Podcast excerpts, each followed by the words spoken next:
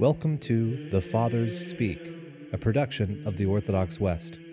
Each day, Father John Fenton reads a selection fitted to the Western liturgical calendar from one of the Fathers of the Church.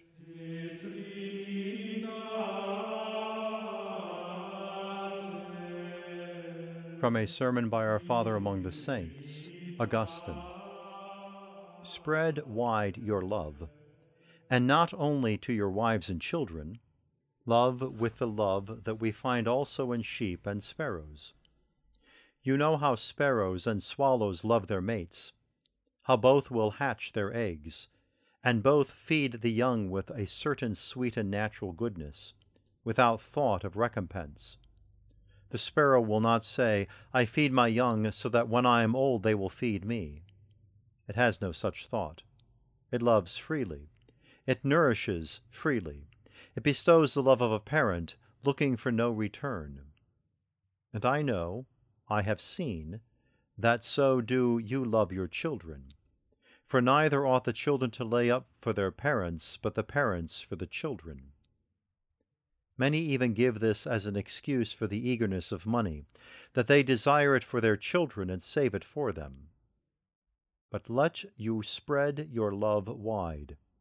Let this love grow. To love your wives and children is not yet to have the wedding garment. Have faith in God. First, love God. Extend your love to God, and seize whomsoever you can for God. You have an enemy? Seize him for God. A wife, a son, a slave? Bring them to God. Here comes a stranger, bring him to God. An enemy, seize him for God. Bring him, bring your enemy, bring him and then he is no more your enemy. So let charity be perfected in us. Let it be nourished, that nourished it may be perfected. So do we put on the wedding garment. So the image of God in which we were made is incised anew by the perfecting. It became defaced by sin and worn away.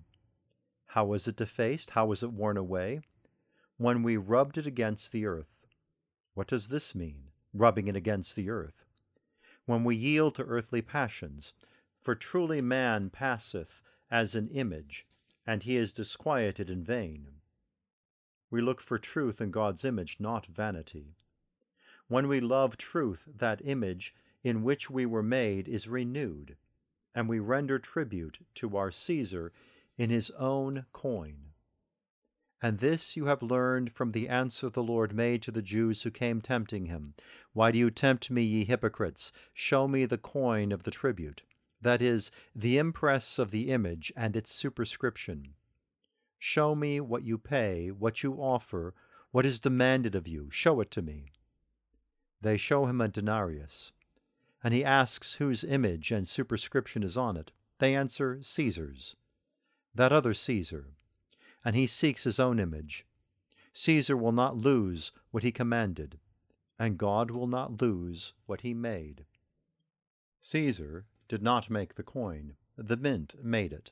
He gave the order to the minters. Then craftsmen were told to make it. An image was stamped on the coin. The coin bears Caesar's image, and it is what others stamped that he demands. He amasses it, he will not be denied but the coin of Christ is man. There is Christ's image. He bears Christ's name. His the task of Christ. His the gifts of Christ.